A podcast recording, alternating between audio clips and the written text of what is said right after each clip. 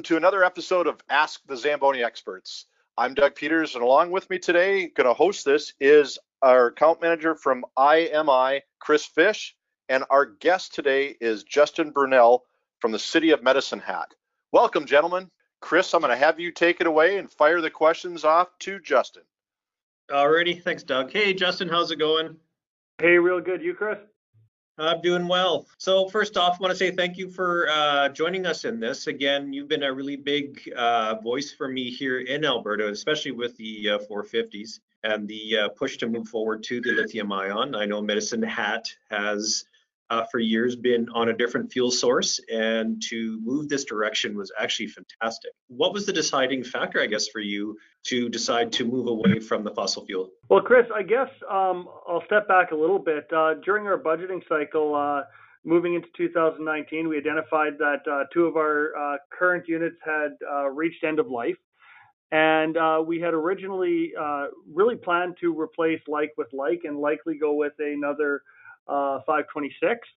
Um, and uh, during the exploration process, we got connected with uh, the MCCAC and uh, discovered there was some uh, grant money that would be available uh, for alternative fuels.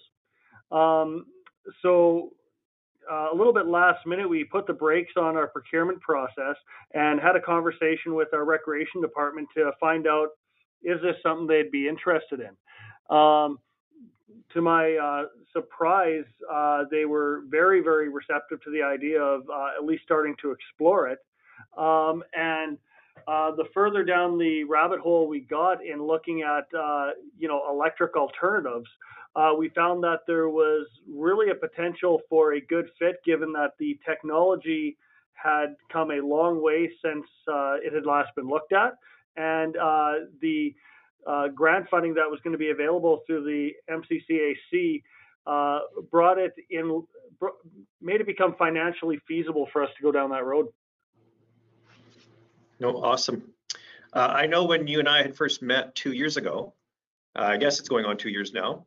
Um, there was a bit of concern because again, moving from, um, I guess, with the talk of lead acid, is where we initially started that conversation. And then when we started talking about the lithium ion, um, can you kind of speak towards what the catalyst was on the decision between the two? Sure. So um, lead acid's obviously been around for uh, quite some time, and as everybody's well aware, um, there's uh, a, a fair a fair amount of, I guess we'll call it maintenance that's required on them to make sure the batteries are uh, topped up, they're operating properly. Uh, the failure rates on them can um, be relatively high at times. Um, and not only does that lead to additional uh, cost and downtime for a machine, but also adds a fairly significant uh, uh, health and safety uh, risk to our operators or our technical staff to who have to perform that work. Um, so when we uh, really started getting to the meat and potatoes of what could it look like for us to go electric, uh, we made a decision fairly early on that if we were going to go electric, we uh, were going to go with a lithium ion battery, uh, and that would allow us to um, get the we'll call it the life cycle or the range out of it that we're going to need while eliminating the health and safety risks that come with it and also eliminating the additional work that would come with it that translates into either more downtime or more time for my technical staff to be out working on this equipment. So uh, it became a fairly easy uh, easy win when we started comparing the uh, lithium ion versus the lead acid and the fairly small uh, price difference between the two technologies now? Based on, you know, because there was a few things that you were talking about um, with regards to your media piece. Again, you did a fantastic article for the MCCAC. Um, and then you're putting together some new information uh, based on the comparisons of fossil fuel to electric. What are some of the things that you're kind of hoping to gain from the differences between the two? Uh, sure. So I, I think one of the uh, the the key pieces that uh, we need to look at just the with the uh, the economy being what it is and every dollar and cent counting is um, making environmentally sound decisions is extremely important, but we need to do them uh, in a fiscally responsible way. and uh, one of the things that we believe we will be able to do uh, with the 450 electric is that we should actually be able to save money over uh, the life cycle of these units. Um, so uh, our initial uh, belief and understanding is that we should see about an 80% uh, fuel savings, fuel cost savings uh, starting immediately. And then uh, over the lifetime of that unit, we should see approximately a 30% decrease in maintenance. Um, so that's going to translate into some fairly significant dollars and cents uh, over the lifetime of these units, which uh, theoretically should more than cover the cost of the uh, price increase on the machine. Um, and again, with the MCCAC uh, grants that were available, that really made the business case very strong. The the process for you for the MCCAC, um, how did you find that process? I know there's a lot of individuals out there. Some of are saying that you know it's been pretty smooth, and there's been a few that um, I don't know if it's just some of the key points they're looking for. But what was the process like for you? Uh, very smooth. The uh, the team over at the MCCAC uh, were really great to deal with. They uh, walked us through all the steps. Um, of course, being a municipality, uh, any contracts need to run uh, right up to the top to be signed off. They worked with us to make sure we were able to work within timeframes to get that done. Um, we had an interesting hiccup that occurred during our procurement process that everybody's uh, kind of exposed to now, and COVID hit us, which uh, put a delay on the um, production and shipment of the batteries for our units. Um, when we went back to the MCCAC and explained what had happened, we had some great communication with them. They were more than happy to work with us to extend some of our deadlines and uh, really work with us to make sure this project was going to be a success um, now that you have the machines? Um, we kind of talked a little bit about it, but what's the feedback been like so far?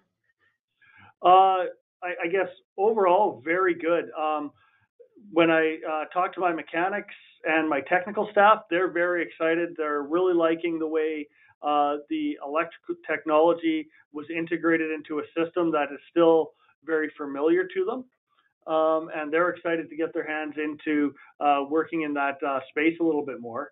Um, the frontline operations staff uh, have been extremely receptive to it. Uh, at first, of course, with any significant change, there's a little bit of hesitation, but now that they've uh, had them out, they've uh, had some training on them, put them through their paces. what they're saying is they're surprised at how similar it operates to uh, their traditional fuel machines, and they don't believe operationally it's going to have any negative impact.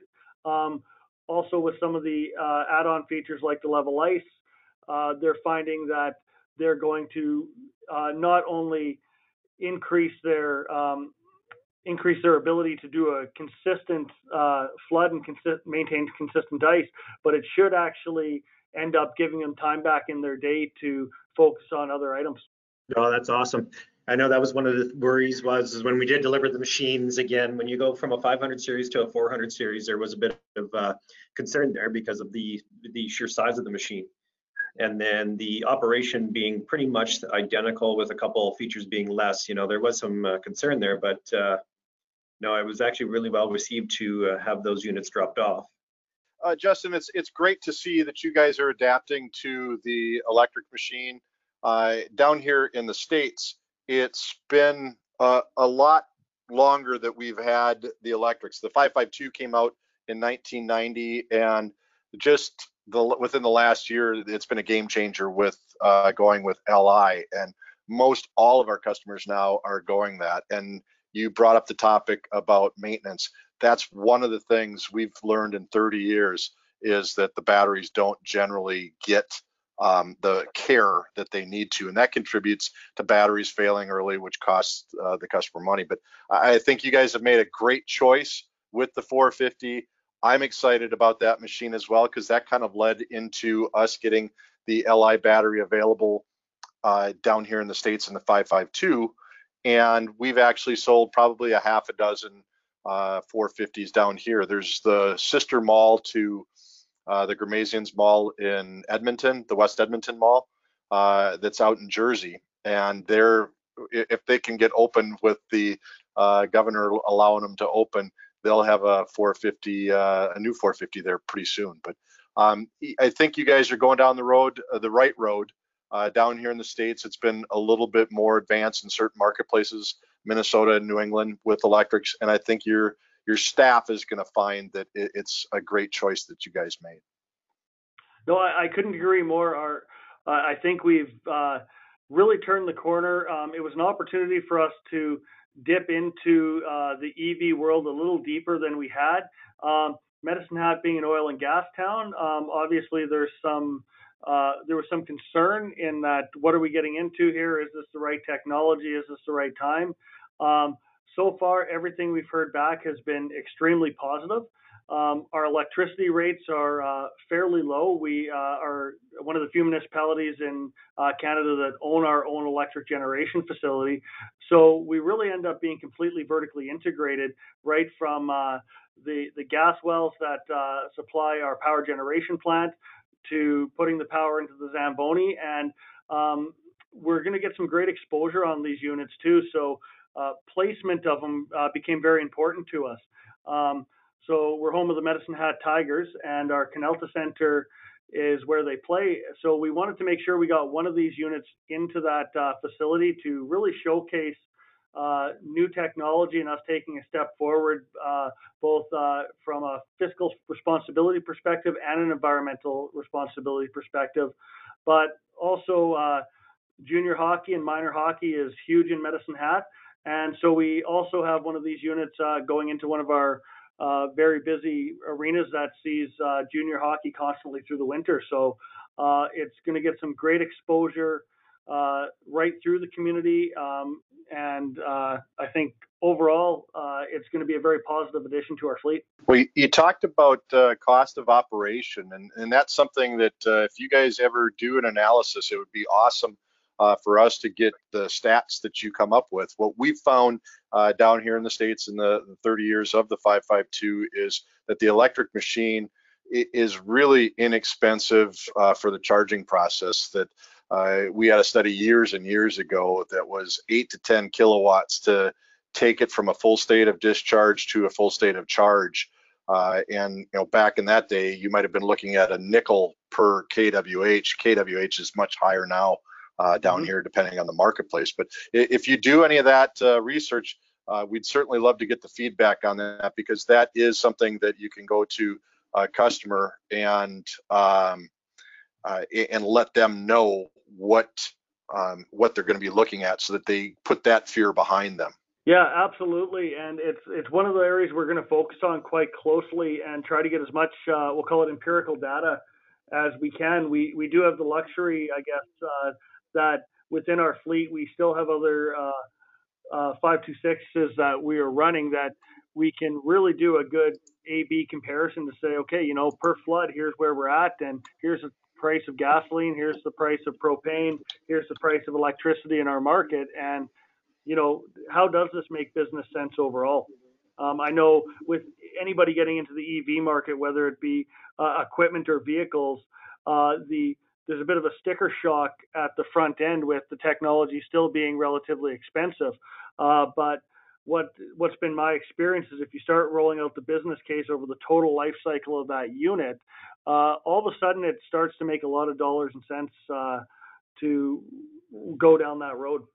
Yeah, we've had customers that have told us, uh, and again early on in this, they figured that it was looking at a payback and the difference uh, between a fuel powered machine and an electric machine of about five to, to seven years. And it, it really, I, I, think going down the road, even in certain marketplaces like Michigan, which in the States is a automobile uh, type marketplace, a fuel powered automobile, not necessarily electric. And in your province, where they're more fuel oriented, down the road, it's going to be something where I, I envision not in my working career because uh, I don't think I'll be around 20 more years working. But uh, I think within that time frame, we're going to see people migrate strictly to electric machines, and they'll wonder why they ever used a fuel-powered machine uh, in in indoor facility. And you guys are definitely getting the jump on that. absolutely, and I think uh, the the fuel costs uh, difference is one line item that's considered.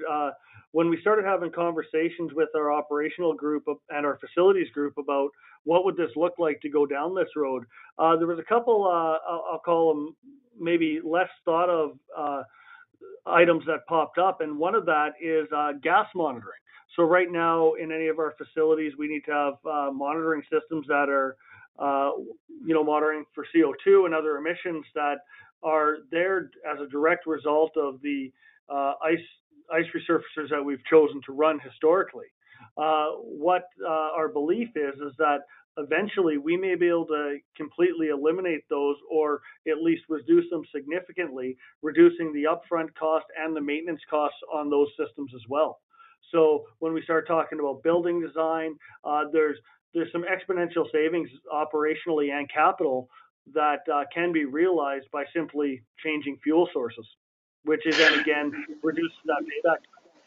Right, and that's something that in Minnesota, which is where I grew up, uh, they have some of the tightest uh, air quality standards in indoor ice rinks uh, in our country, and a lot of the facilities have gone uh, to electrics because with an electric ice resurfacer, they're not having to test the air quality like they would be required to with an electric ice resurfacer.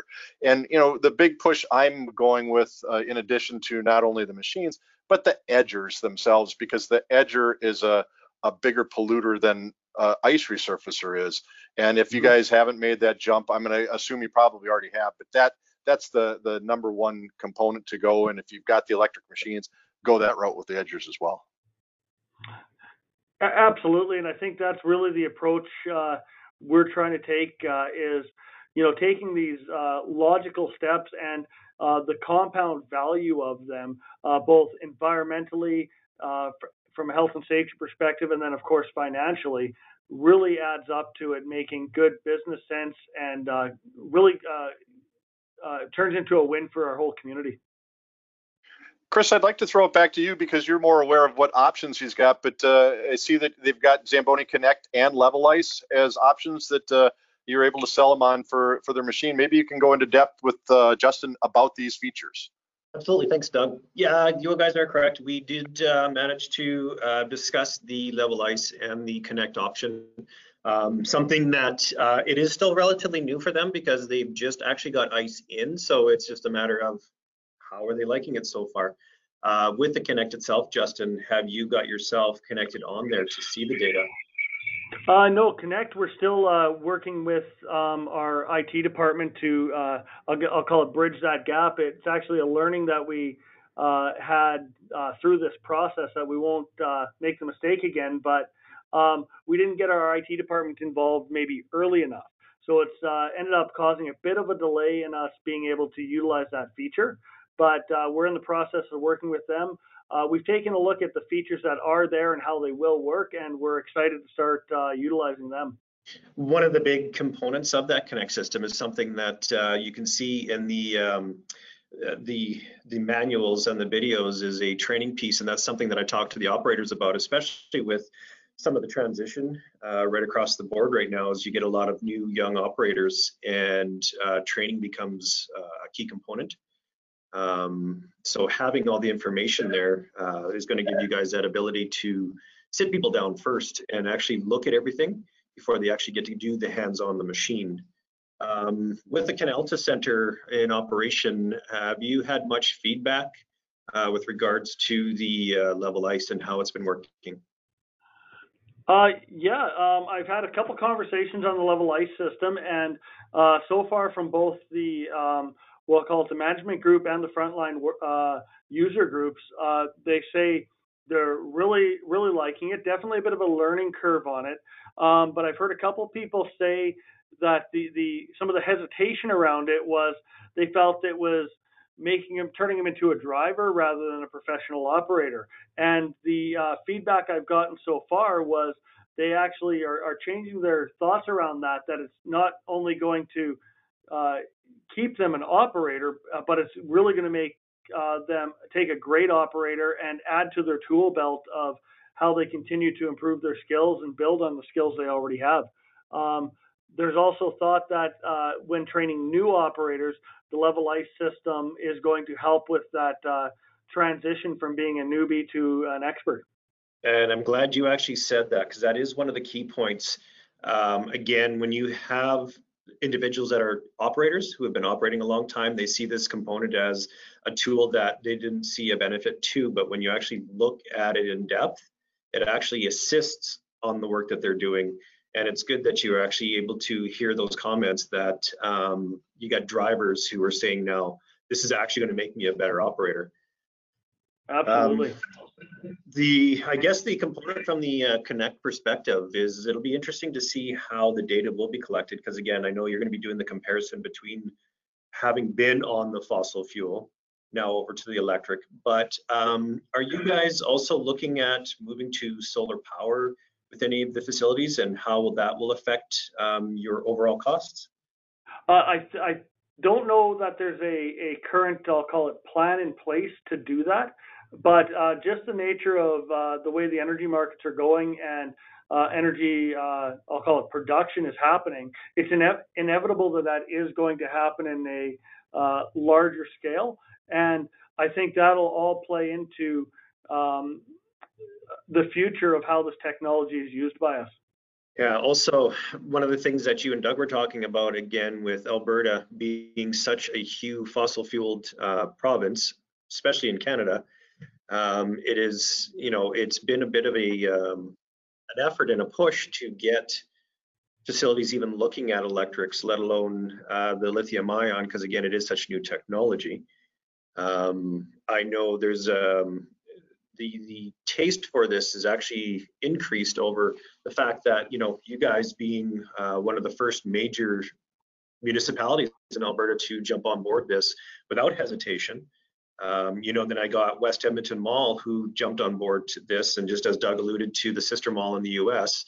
Um, that they're moving towards this. Um, you know, the fact that you've been a, a, really good voice for us. Is there any other advice, I guess, at this point that you know might help kind of tip somebody over the edge, especially from a fleet perspective? Because again, the fleet perspective is one that um, it's a bit challenging here in Alberta for the uh, for the for the fact that it's just it's a technology that has to be learned and um, i don't know if there's anything you wanted to speak towards that or um, yeah, I think uh, from a fleet perspective, um, and uh, I mean full disclosure, I'm an old oil and gas guy. I came out of that industry. I've I've, I've worked in you know the oil sands. I've worked uh, at uh, drilling rig sites, and um, you know I'm a true you know Alberta born kind of thing, born and raised. And so I definitely can uh, understand the the hesitation uh, in moving towards uh, EV technology. Um, I, I, think my advice to uh, anybody who's uh, looking at going down the road of uh, purchasing a new ice resurfacer is um, take a couple steps back and really really have a hard look at the dollars and cents side of it. I think that's where when uh, you start really getting into uh, what the uh, we'll call it the the financial value of uh, this equipment is, and uh, looking past strictly on the fuel side, but also taking into account the maintenance cost, the longevity of the equipment, uh, the total life cycle of what that equipment will look like, and what the impact on your overall operations would be. Um, I think EV technology as a whole is moving incredibly fast, uh, is becoming more and more affordable, um, and is going to continue to uh, become financially advantageous and, of course, uh, uh reducing our environmental impact. So, I, I think for a lot of uh, municipalities and a lot of organizations, uh, this really can turn into a win-win on all sides.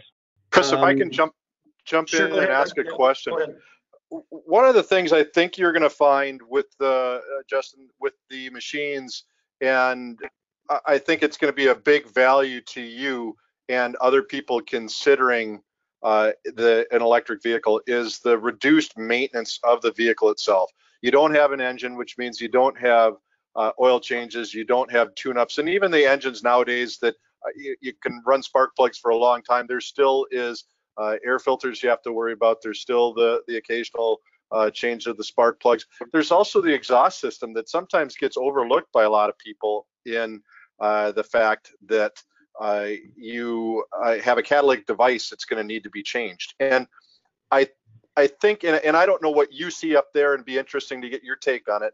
But down here in the states, what is electric vehicles from 25, 30 years ago? I remember the Honda Insight being the first electric car that I really saw. Now you're seeing people buying Teslas and Leafs and all these other different electric options young people who are the future drivers of ice resurfacers are seeing their parents buy electric vehicles. Maybe not so much up there, but down here they are. And that's why I think that it's going to be an easier uh, transition into an electric vehicle. What's your take on that, Justin? Uh, I, I, completely agree with you. I'm, I'm a Tesla owner myself. Uh, I'm just coming up on my one year anniversary of being an EV driver.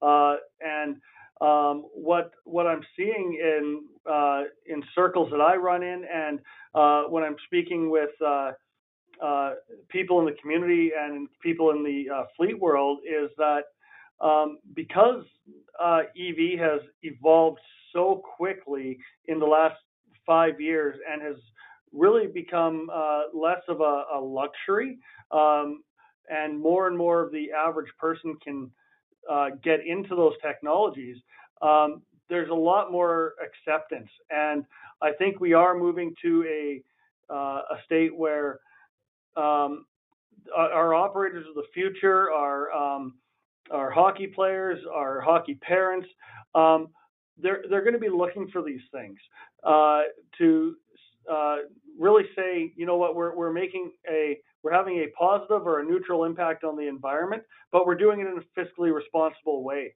And I think that's the balance we're really getting to now is that we're not having to pay a $100,000 premium to get electric technology.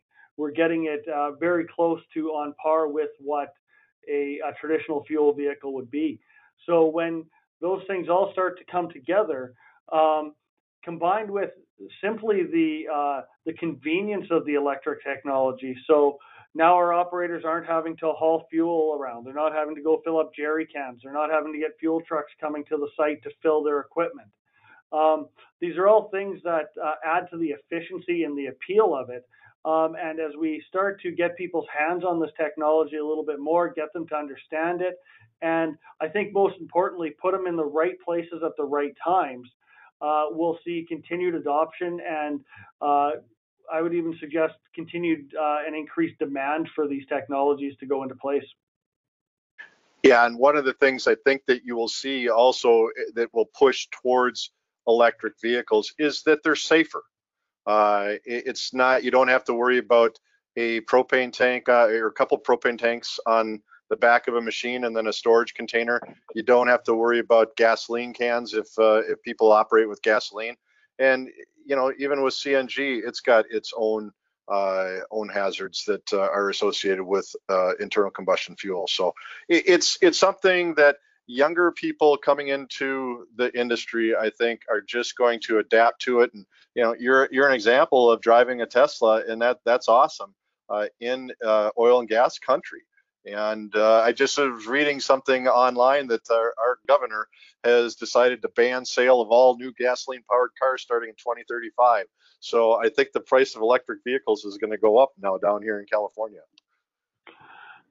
Uh, you know, and there's some really interesting things happening within uh, the the industry as a whole. I know Tesla had their battery day yesterday, and some fairly uh, significant announcements there around, uh, you know, longevity, charging, and cost per uh, cost per kilowatt hour essentially. So um, there, there's some big moves happening, and I I think uh, I'm excited from a fleet perspective to be a bit on the uh, leading edge of it, uh, like you say, especially in oil and gas country, um, but not uh, jumping in blind and not doing it at the expense of fiscal responsibility either.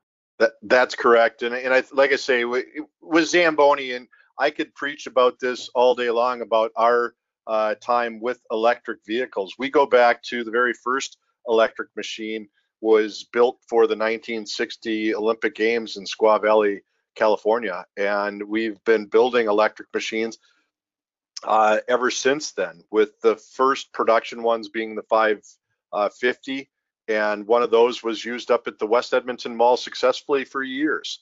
And they they changed to a 552, I believe, for a bit. Uh, they had that, and then when it needed to be replaced, they went with the 450 because the 450 offered them a lithium-ion battery and a properly sized machine uh, for the size ice surface they had. And uh, the 450, I'm excited about to get people excited about electric machines in the Canadian marketplace. And Chris, maybe you can el- elaborate a little bit more to see what you guys are seeing on your end with quotations and uh, where you see it going. What, what's your take? Well, right now, like the message right now in Alberta is that net zero. A lot of the municipalities throughout Alberta want to be the leader of some sort when it comes to trying to find more economical ways of managing their communities. And you know, when we put that machine into West Edmonton Mall, that one there, again, from their perspective, there's no off gassing. So any of the users that are walking by, um, we're getting some of that off gas smell from the machine, and we're kind of curious.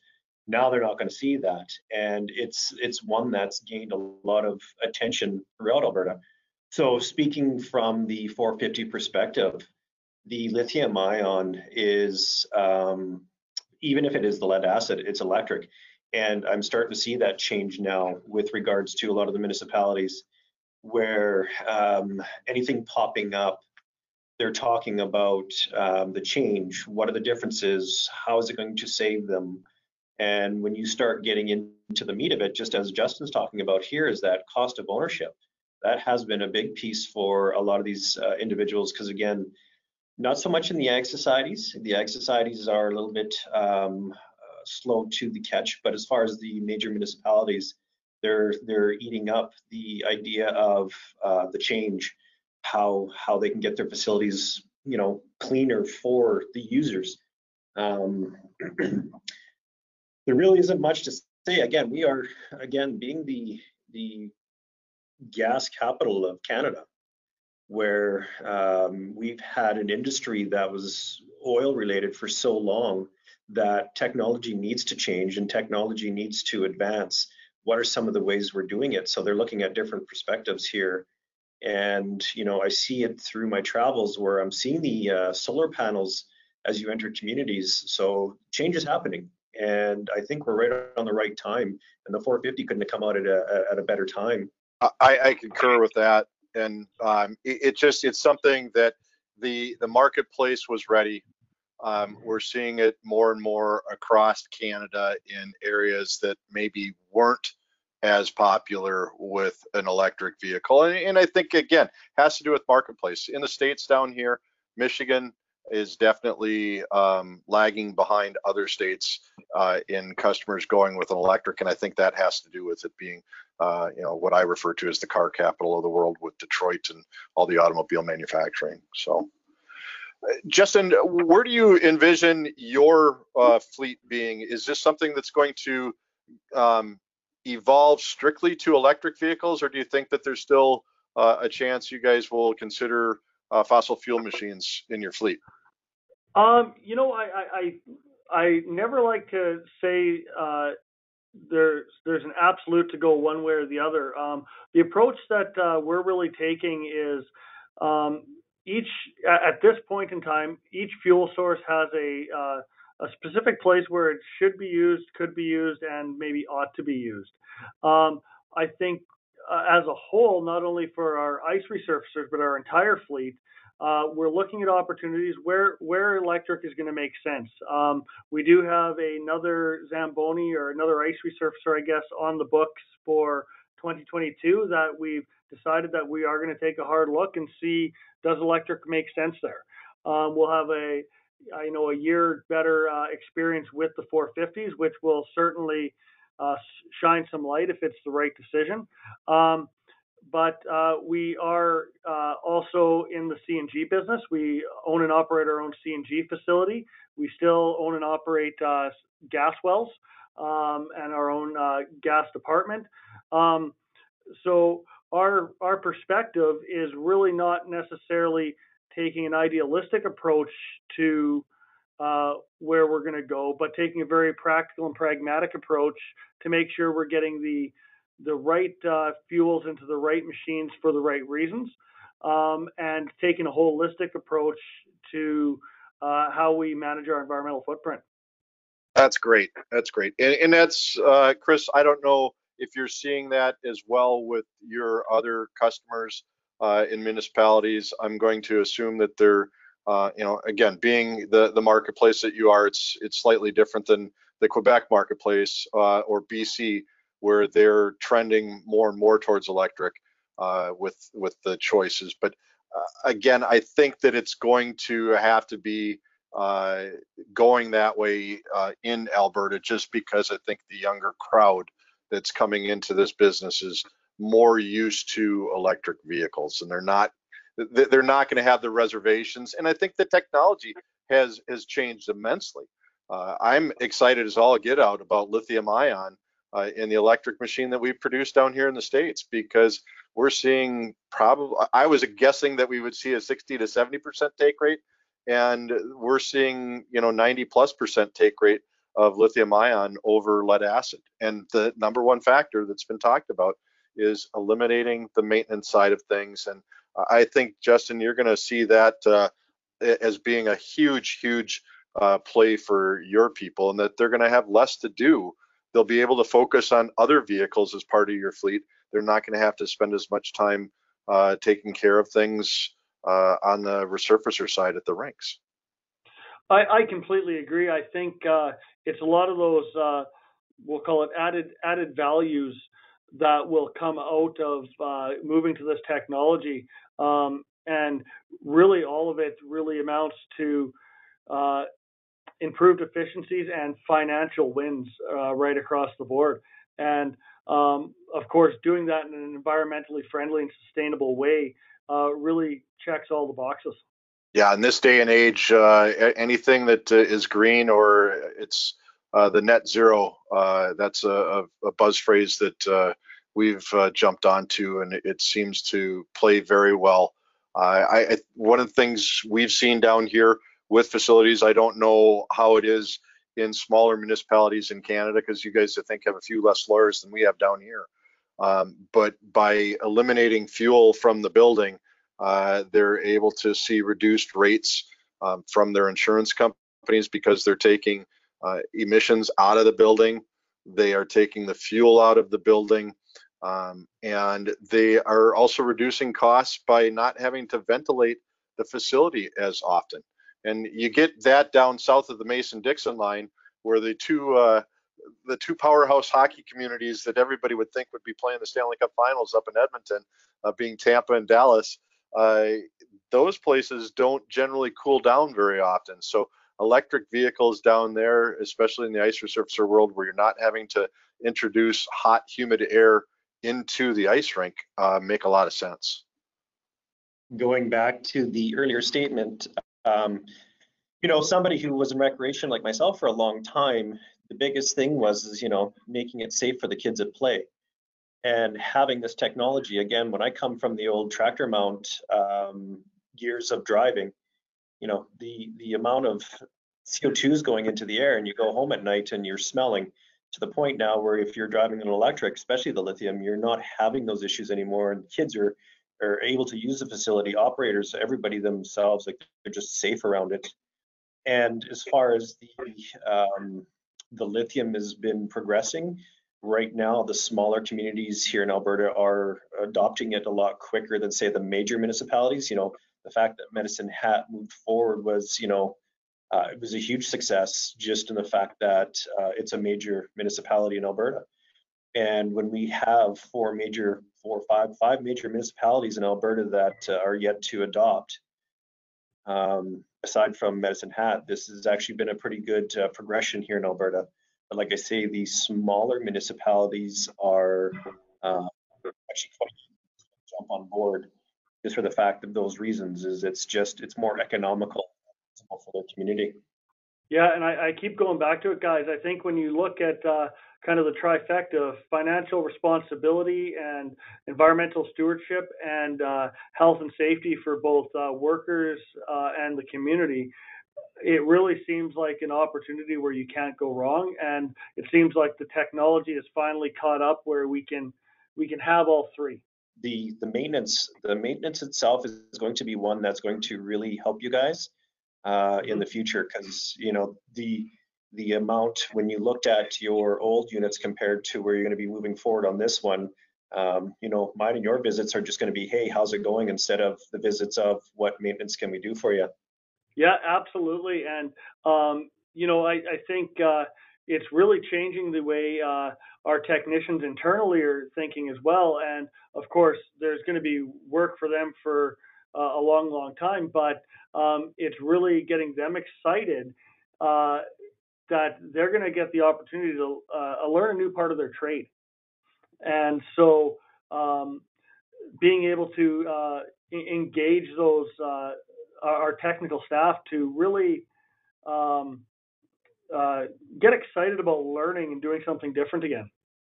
Chris, I think uh, that as long as there's drivers that are out there driving our equipment, there's always going to be a need for service because you're not going to eliminate the guy forgetting to lift the conditioner as they come off the ice.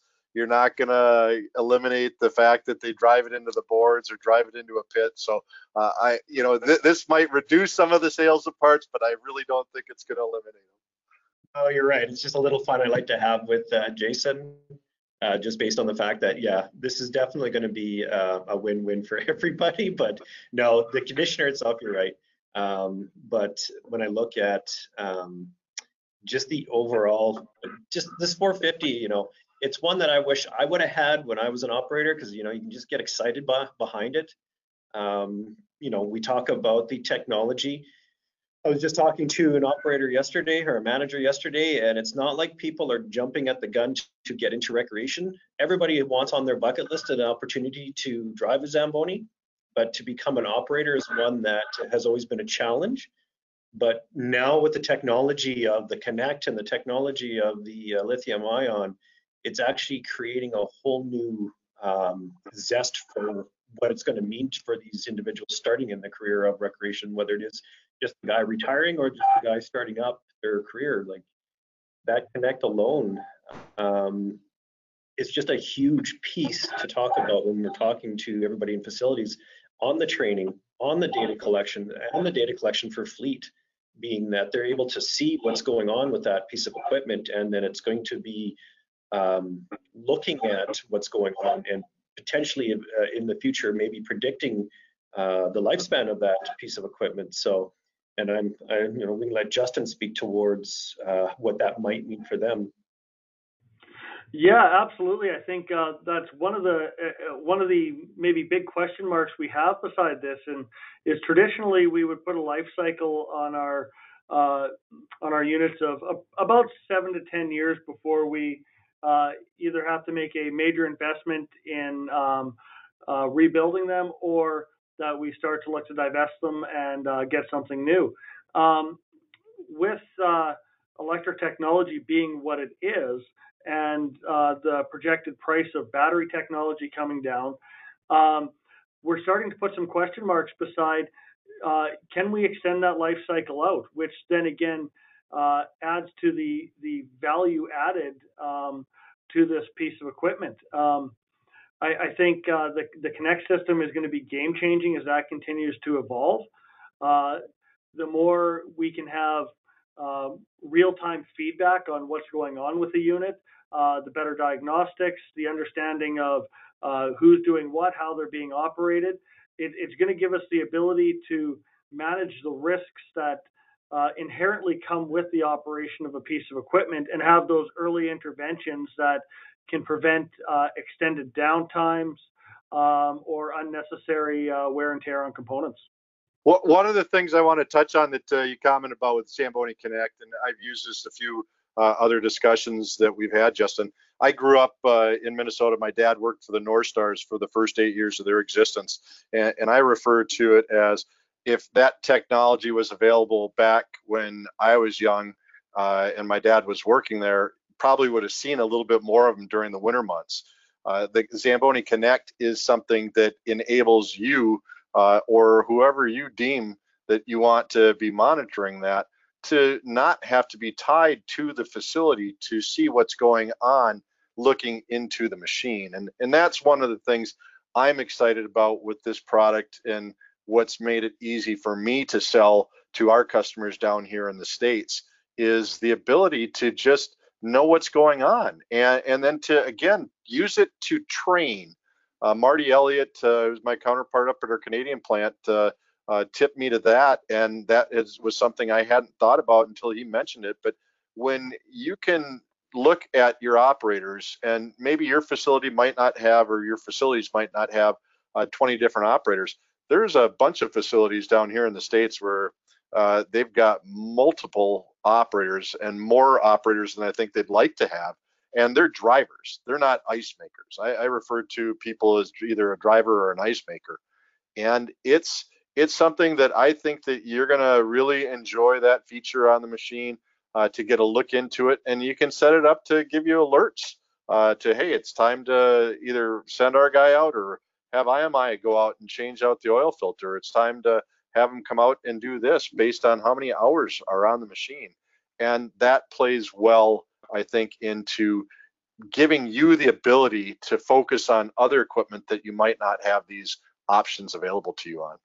Absolutely. I think that's uh, one of the key things we're really excited about is the, uh, we'll call it the, the visibility over uh, what's going on with the machine and then our ability to translate that into effective and timely either preventative maintenance, predictive maintenance, or um, non-maintenance in some cases. Um, I know one of the traps that often uh, fleets get uh, roped into is in an attempt to be uh, proactive uh, end up over servicing, um, which has its own inefficiencies that come with it and its own environmental impact and its own cost impact.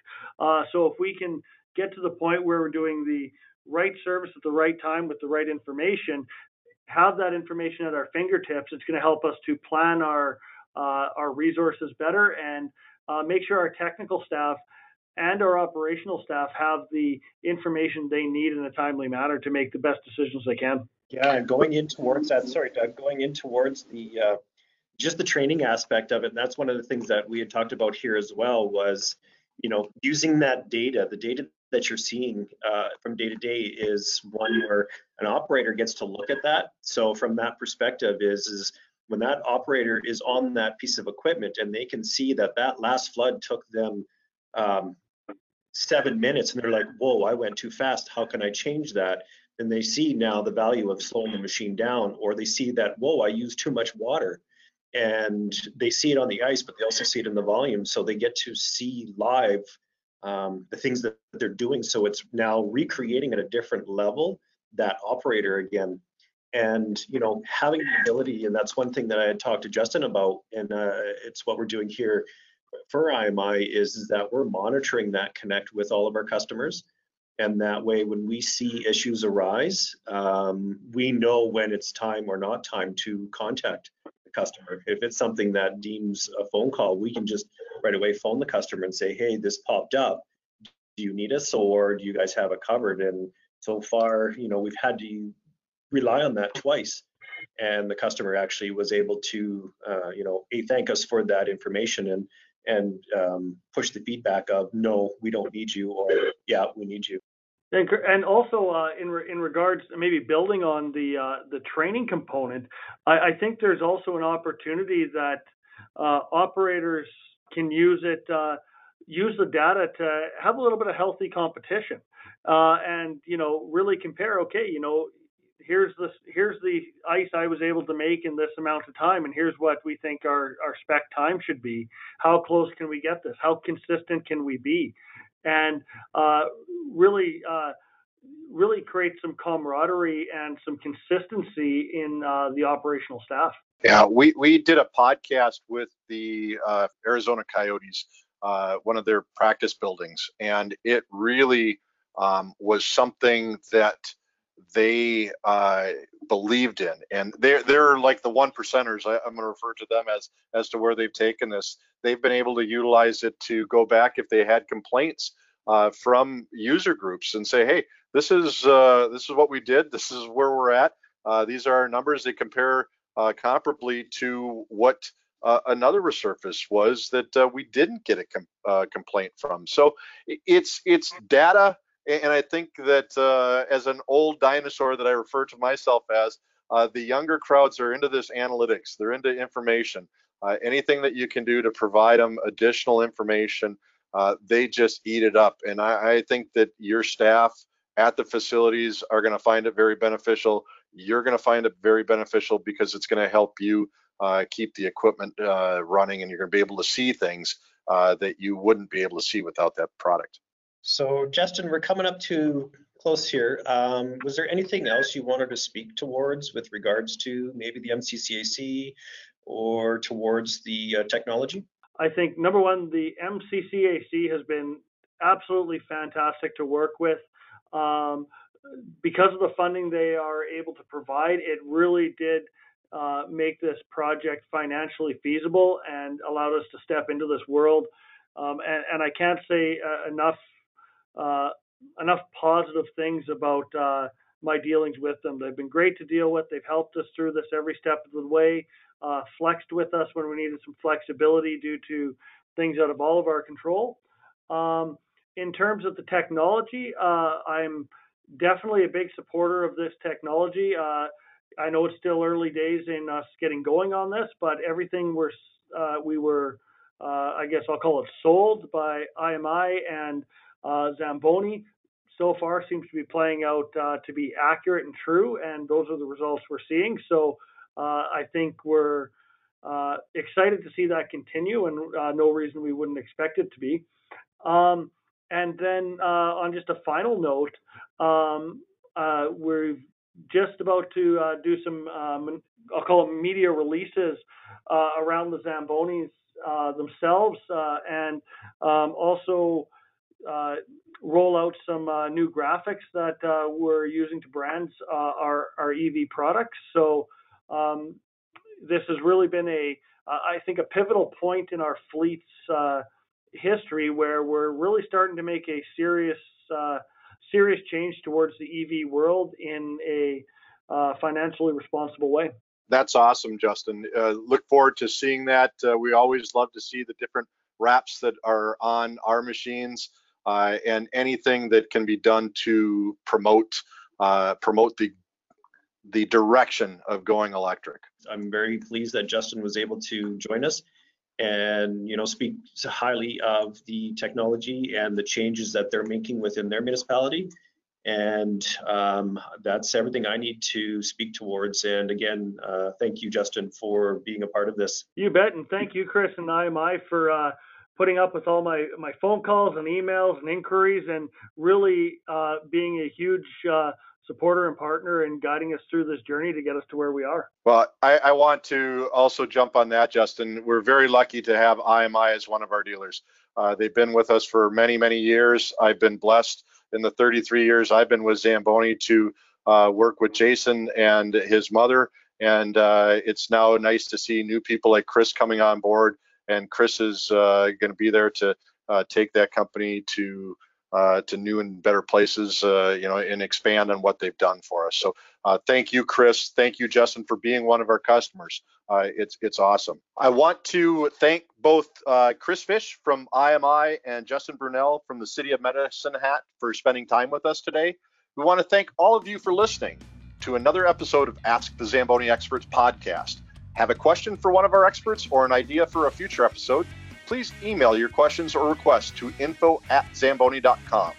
For more info and additional podcast episodes, please visit zamboni.com forward slash podcast or search Ask the Zamboni Experts on Apple Podcasts, Google Podcasts, and Spotify. This is Doug Peters wishing you a nice day.